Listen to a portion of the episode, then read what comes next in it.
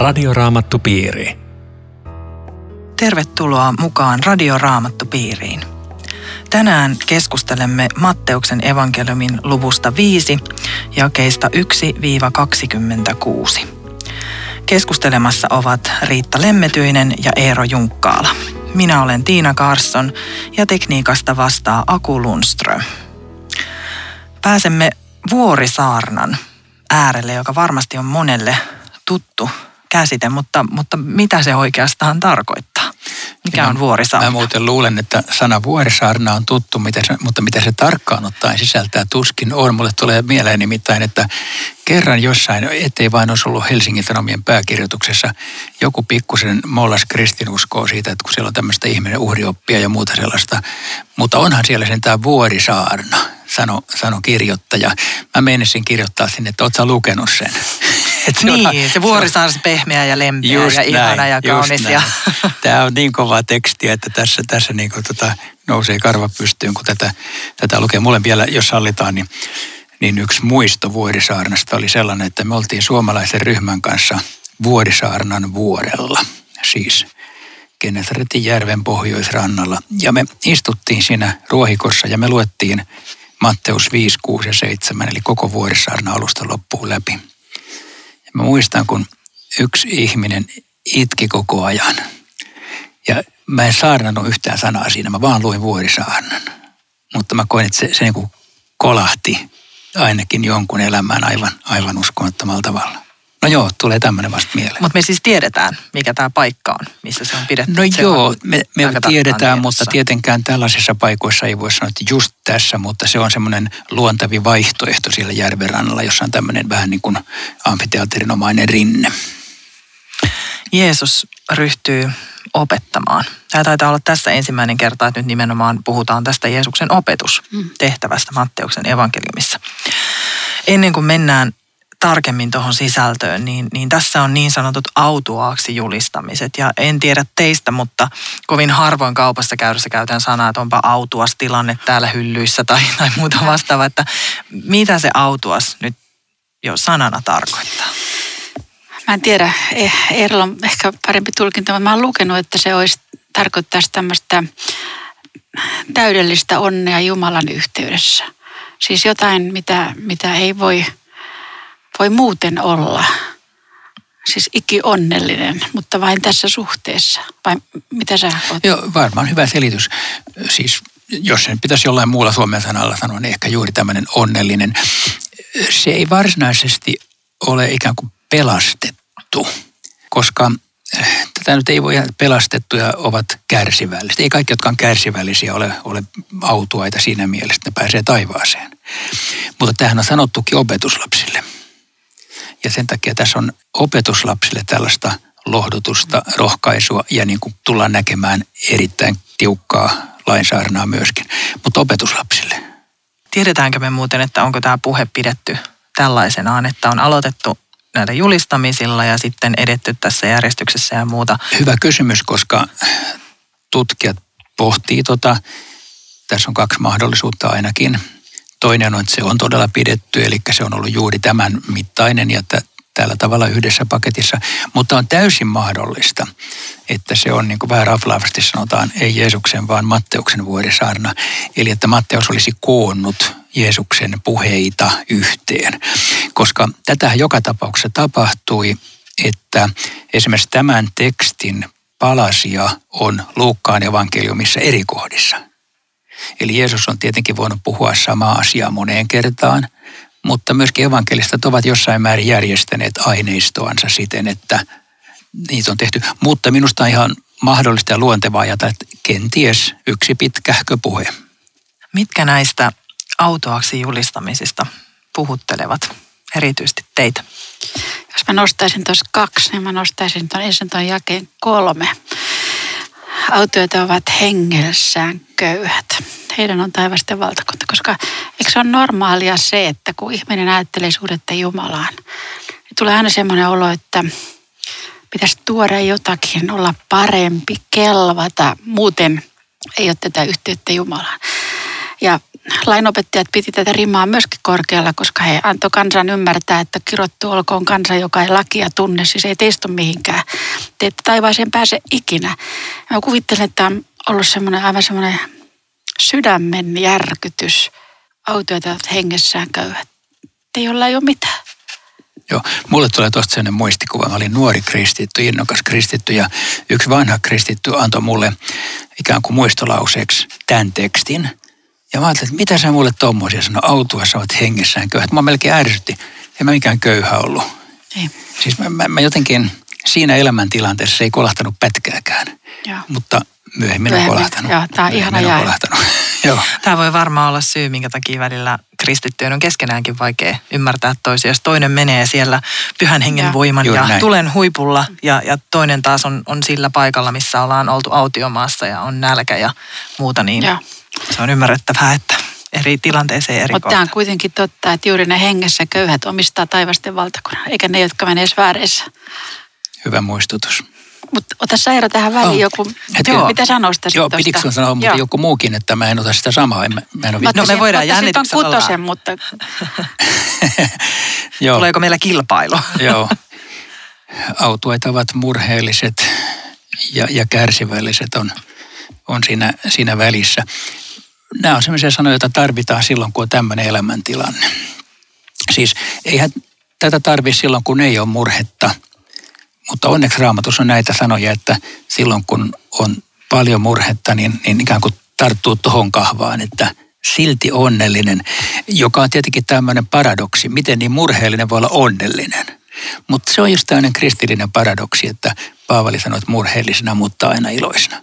Et samanaikaisesti vaikka mun elämässä menee huonosti tai sanotaan, että on vastoinkäymisiä ja vaikeuksia, niin kun mä menen näiden asioitteni kanssa Jumalan eteen, niin mä jollain syvällä tavalla voin silti sanoa kiitos ja niin kuin päästä siitä yli. Aika usein joku elämän murhe on myöskin se, joka ihmistä ylipäänsä tuo Jumalan luokse. Näin juuri. Mä tykkään kovasti tästä 6. autuaita, ne joilla on vanhurskauden nälkä ja jano, heidät ravitaan. Koska eikö tässä ole jotakin sanottu siitä, että semmoinen oma vanhurskaus ja lakihenkisyys, se tappaa kaiken tämmöisen nälän ja janon, mutta joka on oppinut Jeesuksen tuntemaan ja lahjavanhurskauden, se jano koko ajan lisää tyhjää astia ja aina haluaa, että Jumala täytä taas ja tämä jano on jatkuvaa. Nämä on jotenkin sellaisia alatien kristillisyyden sanoja, niin kuin vanhastaan on sanottu, että vaikka sun uskos olisi semmoinen hapuileva ja hädin tuskin sitä onkaan, niin tässä sanotaan, että et ole huonolla paikalla. Joo, näin on hyvä. Tässä yhtä aikaa lohdutetaan, kerrotaan, että murheellisuus ja vanhuskauden nälkä ja muu ovat hyviä asioita ja samalla kehotetaan, että autoita, ne jotka toisia armahtavat, heitä armahdetaan. Eli myös tuodaan tämä puoli, tai Jeesus opettaa tästä, että myös me voimme vaikuttaa siihen, että me emme ole aina vain siinä kaipaavassa osassa, vaan me voimme myös toimia. Joo, se on jännä, että se usein tulee tämä ikään kuin heti seuraavassa lauseessa, että paas aivan sitten se käytäntö. Muista muitakin. Täällä jää pyörimään sittenkään niin oman itsesi ympärillä. Se ei ole kuitenkaan mikään ehto sille, että teet tonni, saat tämän armahduksen, vaan se on se oman armahduksen niin kuin eteenpäin antaminen viime kädessä. No kukas puhdas sydäminen sitten on? Jaa. Oot sä Tiina? Musta tuntuu, että Jeesus ainakin oli. Mutta hei, olisiko tämä vastaus? Musta tämä on hyvä, minkä mä jostain olen napannut matkan varrella, että armon alla oleva on puhdas sydäminen. Mutta se oli kaunis sana. Hyvä, pidetään siitä kiinni. Otetaan toi. Joo. Ette kumpikaan valinnut jaetta 11. Autuaita olette te, kun teitä minun tähteni herjataan ja vainotaan ja kun teistä valheellisesti puhutaan kaikkea pahaa. Eikö se jotenkin niin kuin tuntunut houkuttelevalta tai semmoista mä otan just ton? Vai aika kovia sanoja. Siis, ja se on myös edellisessä jakeessa puhutaan. Joo, siis kyllä on mulla jopa hieman omakohtaista kokemustakin tuosta, että on joutunut tämmöisen panettelukampanjan uhriksi, mutta siis mulle tämä kuvaa sitä, että kyllähän niin kuin maailma haistaa, missä on semmoinen koko sydäminen kristitty. Semmoinen puolisydäminen ne saa olla, mutta jollakin lailla sitä kokee jokainen ehkä silleen, että hymähdystä ja vähän vähättelyä, ai se on uskovainen ja tiedätkö tälleen ja ei niinku täytä, se ei saa olla silleen niin kuin toiset, että se on jotenkin tässä sisässä, tässä uskossa, että siihen liittyy tämmöinen ympäristöön hyväksy. Joo, se, tosiaan tuosta näkökulmasta se voi osua aika moneen, kun mä ehdin ajatella, että ei mua nyt niin hirvittävästi ole vainottu, eikä ihan kamalasti herjattukaan. Ja jos ne on, niin mun omien tyhmyyksieni takia. Mutta tuolla tavalla, kun sä sanoit, niin varmaan, että ei se elävä usko kuitenkaan maailman suosiota sinänsä kirää tai saa. Niinpä, ja se on yllättävää, että paljonhan tämä liittyy myös siihen kokemukseen, että toiset kestää paljon enemmän eikä välitä, mutta itse toimin tuolla nuorisotyön puolella ja on aika surullista kuulla nuorilta tätä, että esimerkiksi koulussa ihan joskus jopa opettajien taholta saa kokea sitä, että uskovaisena on kakkosluokan kansalainen, niin tämä ei ole sellaisesta oman kokemuksen todellisuudesta monellakaan kovin kaukana. Katos vaan, joo. Ja tietenkin sitten taas maailmanlaajasti katsoo, niin kristittyjähän vainotaan pilvin pimeän maailmassa. Mutta sitähän tämä ei tarkoita, mihin mä oon myöskin törmännyt, että uskovaiset tekee ratkaisuja ja opettaa pieleen ja sitten tulee kritiikkiä, niin heitä vainotaan vainoskauden tähden, että sitä tämä nimenomaan ei ole. Niin, aivan. Eikä kaikkien uskovaisten kiistoja saa panna tähän pitkin. Joo. Näiden julistamisien jälkeen Jeesus toteaa, että iloitkaa ja riemoitkaa, sillä palkka, jonka te taivaissa saatte, on suuri. Tässä Jeesus taitaa Matteuksen evankeliumissa ensimmäistä kertaa viitata taivaaseen. Joo, mutta ei viimeistä kertaa. Se tulee täällä matkan varrella usein ja siinä on vähän sama kuin toi edellisen luvun enkelit tekivät hänelle palvelusta, että meillä sitten kuitenkin luvataan tietynlainen korvaus siitä, mitä vaikeitakin on välillä ollut. Ja yhtä aikaa ollaan täällä ja täällä voidaan olla autuaita näissä asioissa, mutta samalla meille luvataan, että on vielä jotain suurempaakin. Sen jälkeen Jeesus puhuu meidän tehtävästä. Opetuslapsille tässä, mutta ehkä rohkenen sanoa, että myös meidän tehtävästä. Te olette maan suola ja te olette maailman valo. Kuulostaa siltä, että ei olekaan vaan seuraamista, vaan että meille on vähän niin kuin jotain omiakin hommia. Onko näin? Joo, ei kuitenkaan sanota, että yrittäkää olla, vaan te olette.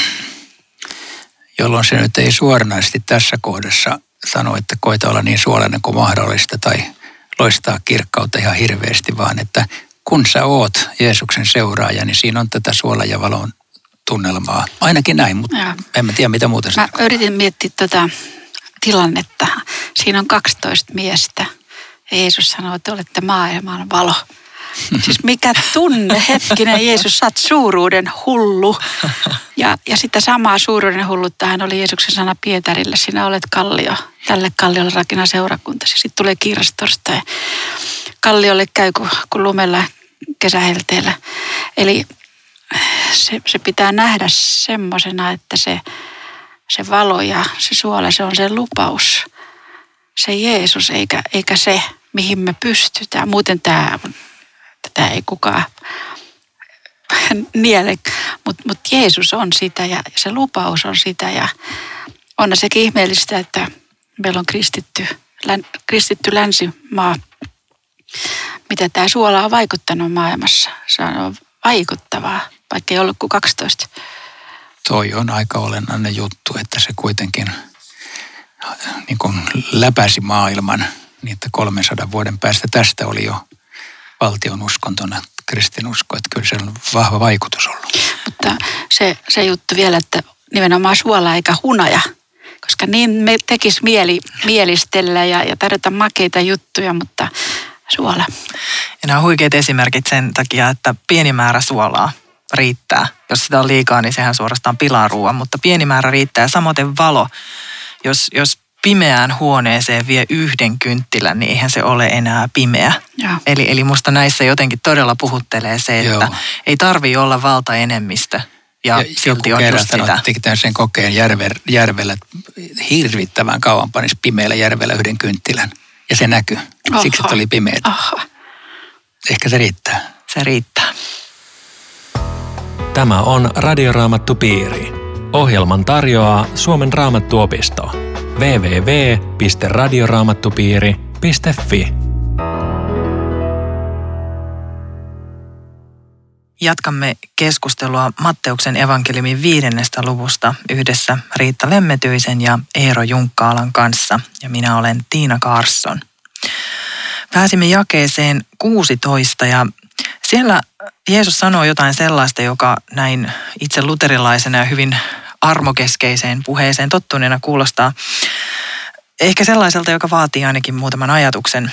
Näin loistakoon teidänkin valonne ihmisille, jotta he näkisivät teidän hyvät tekonne ja ylistäisivät Isänne, joka on taivaissa. Onko meidän hyvillä teoilla merkitystä?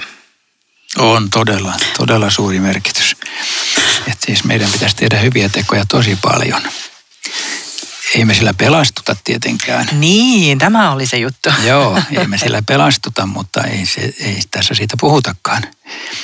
Että koska me olemme pelastetut ja me olemme valoa ja suolaa, niin sitten meidän pitäisi toimia uskomme mukaan. Ja kyllä tämä niin kuin muistuttaa meitä siitä, että eläkää uskonne mukaisesti ja pankaa usko käytäntöön arjessa ja olkaa sitä, mitä olette ihan oikeasti, että ihmiset näkee sitten, että ne pystyisi, se on ihan, että meidän teoistamme ne päätet, että hei, onko toi kristitty, kun se toimii tollain. Se on hirveän suuri. Ihan. Tätä kai käsittääkseni on jostain kuulunut ihan jopa tämän pakolaiskriisin aikana Suomestakin, ainakin yksittäisiä, että ihmiset sitten kysyvät, että miksi te autatte. Ja ainakin jotkut kristityt ovat päässeet sanomaan, että no kun meitä on kehotettu. Toi on hyvä vastaus tähän. Sen lisäksi, mitä Eero sanoi, just toi, koska se valo on nimenomaan se, mistä lähteestä se tulee. Ja tätähän ne sitten on varmaan kertoneet, että uskonsa vuoksi he auttaa. Niin kuin Eero tuossa alussa sanoit, että Vuorisaarnasta on monenlaisia käsityksiä sen sisällöstä. Monet tuntevat käsitteen, mutta ei ole välttämättä sisältöä. Nyt tulee sitten sitä sisältöä ja tiukkaa sellaista. Jeesus itse toteaa, että hän ei ole tullut lakia tai profeettoja kumoamaan, vaan toteuttamaan. Eikä laista häviä yksikään kirjain, ei pieninkään piirto. Ennen kuin kaikki on tapahtunut, minkä tarvii tapahtua. Mitä tämä tarkoittaa? Siis onko se laki, se on varmaan enemmän kuin käskyt, että se saattaa olla jopa vanha testamentti. Jeesus ottaa kantaa oma suhde vanhaan testamenttiin, mutta mä ajattelin, että voisiko siinä olla, kun siinä oli näitä kuulijoita jatkuvasti myöskin, jotka oli lainopettajia. Ja he ajattelivat, että he täyttää lain ja kuitenkin he kumosivat sen, koska he syyllistyivät just sillä omalla lakikäsityksellä hirvittäviin rakkaudettomiin tuomitsemisiin, vanhempien laiminlyönniseen ja Jeesus sanoi, että ainoa, joka sen täyttää, olen minä. En tiedä.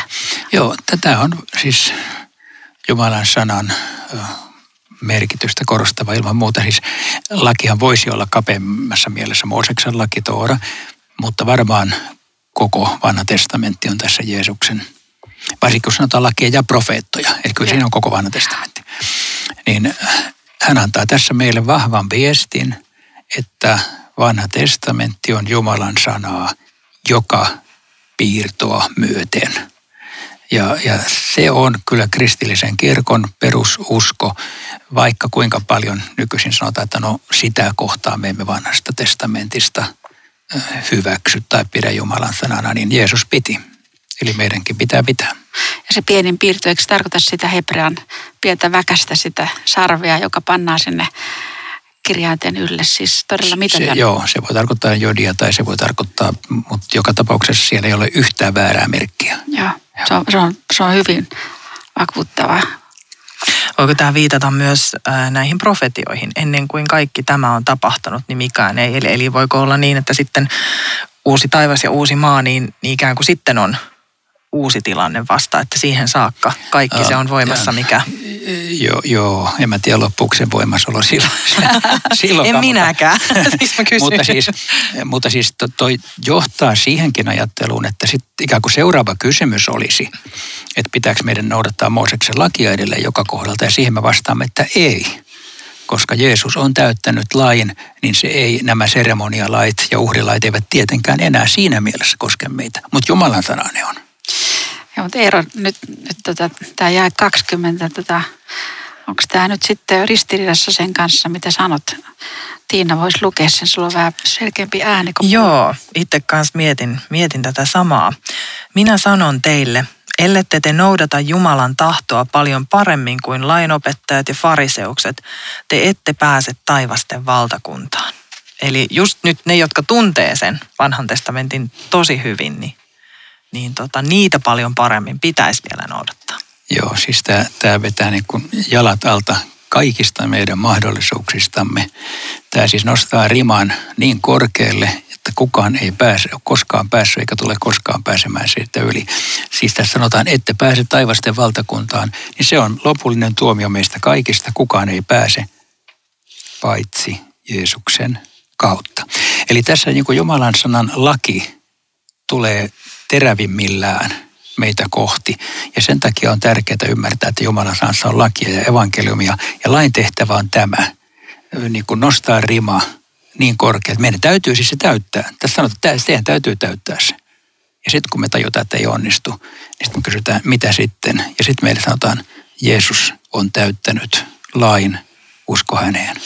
Ja se oli varmaan semmoinen hyvin häkellyttävä hetki, kun Jeesus opetti sen vertauksen publikaani ja syntinen ja fariseus temppelissä.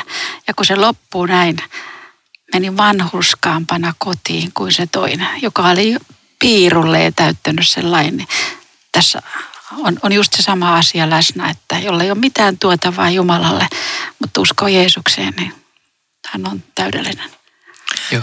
Ja tämä taivasten valtakunta mainitaan tuolla luvun alussa nimenomaan hengessään köyhien palkkana.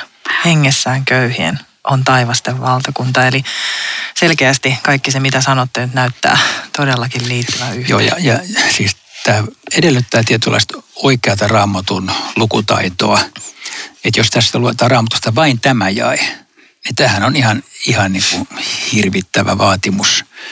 Ja silti se on totta. Siis me ei saada sanoa, että ei se näin ole, vaan se on just näin. Joo. Mutta se ajaa meidät siihen umpikujaan, josta Jeesus pelastaa. Tuo oli tosi tärkeä pointti, koska semmoista julistusta on, mitä sitä varoitat justiin. Ja on kuullut sanottavan, että niin kuin tuli tuolla aiemmin jutellessa jo esille, että Raamattua tulkitaan sitä sitten hyvin tai huonosti, niin siitä voidaan keskustella. Me aina tulkitaan Raamattua, niin itselle on aikoinaan opetettu, että siitä voi lähteä liikkeelle, että pyrkii tulkitsemaan Raamattua Raamatulla. Niin tässä jo yhden luvun sisällä ehkä huomataan, että miksi se oikeasti auttaa meitä. Samoin alaviitteet on usein hyvin niin kuin suureksi avuksi. Nyt sitten meillä on jäljellä tälle kerralla vielä tämmöinen kevyt ja kiva aihe kuin vihat ja riidat. Kevyt ja kiva. Oikein lepposa. Sana muuta.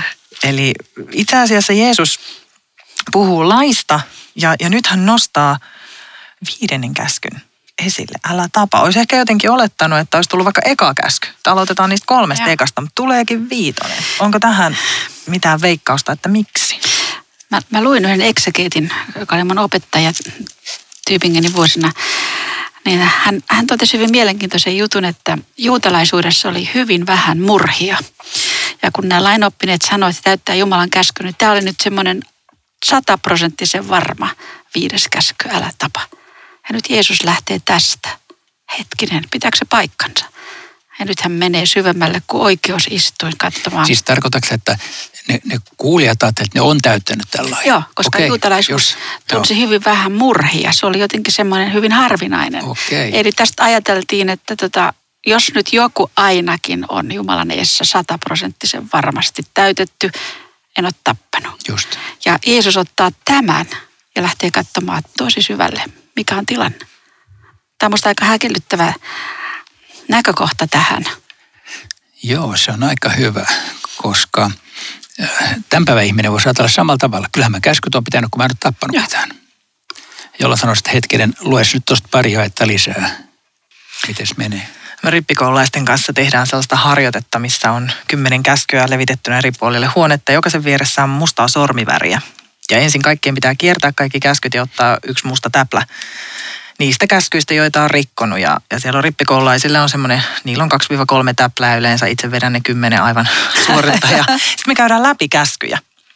Ja esimerkiksi älä tapaa käskyn kohdalla. Me luetaan tämä kohta. Ja sit saa käydä täydentämässä, jos haluaa. Ne kummasti lisääntyy, kun alkaa ymmärtää, että millä kaikilla tavoilla me voidaan vahingoittaa. Jos ajattelee ihan vaikka niinkin yksinkertaisesta asiasta kuin koulukiusaaminen. Kyllä, sano muuta. Ja siitä selviytyminen, niin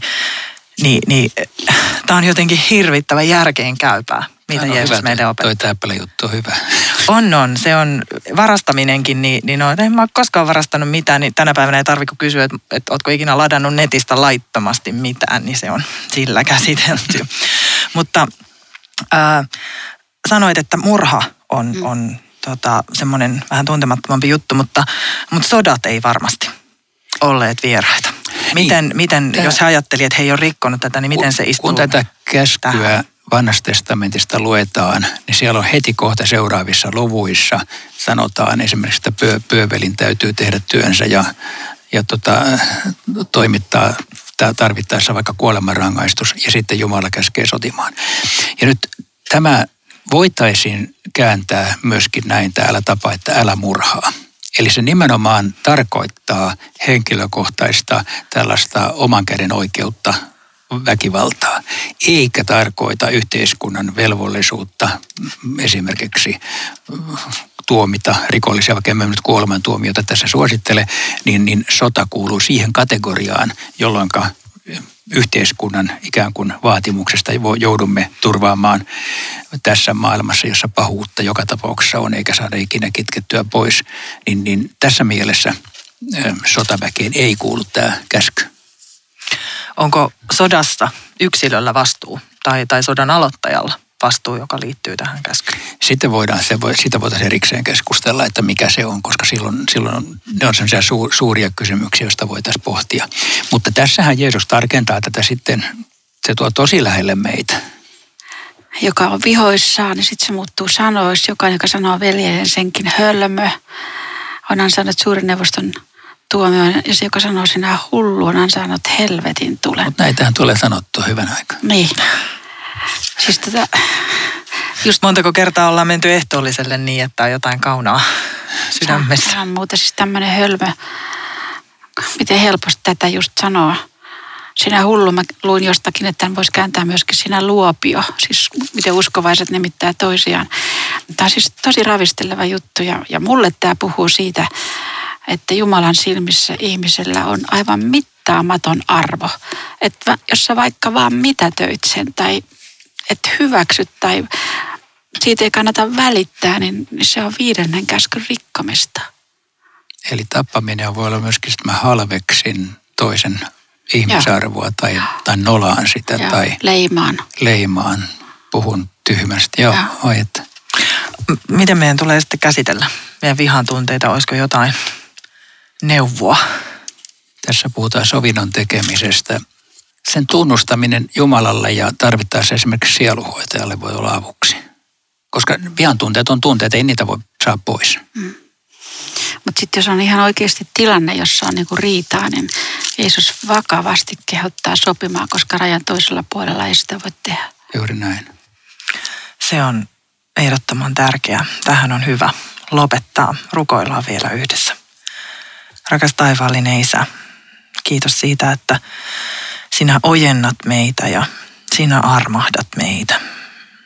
Opeta meitä seuraamaan sinua niin, että murheellisena meidän toivo olisi sinussa ja hyvänä hetkenä me erityisesti silloin saataisiin olla toisille valona. Sen tähden, että Jeesus pitää meistä huolen. Aamen. Kiitos Riitta ja Eero tästä ja palaamme asiaan viikon päästä. Radioraamattupiiri. www.radioraamattupiiri.fi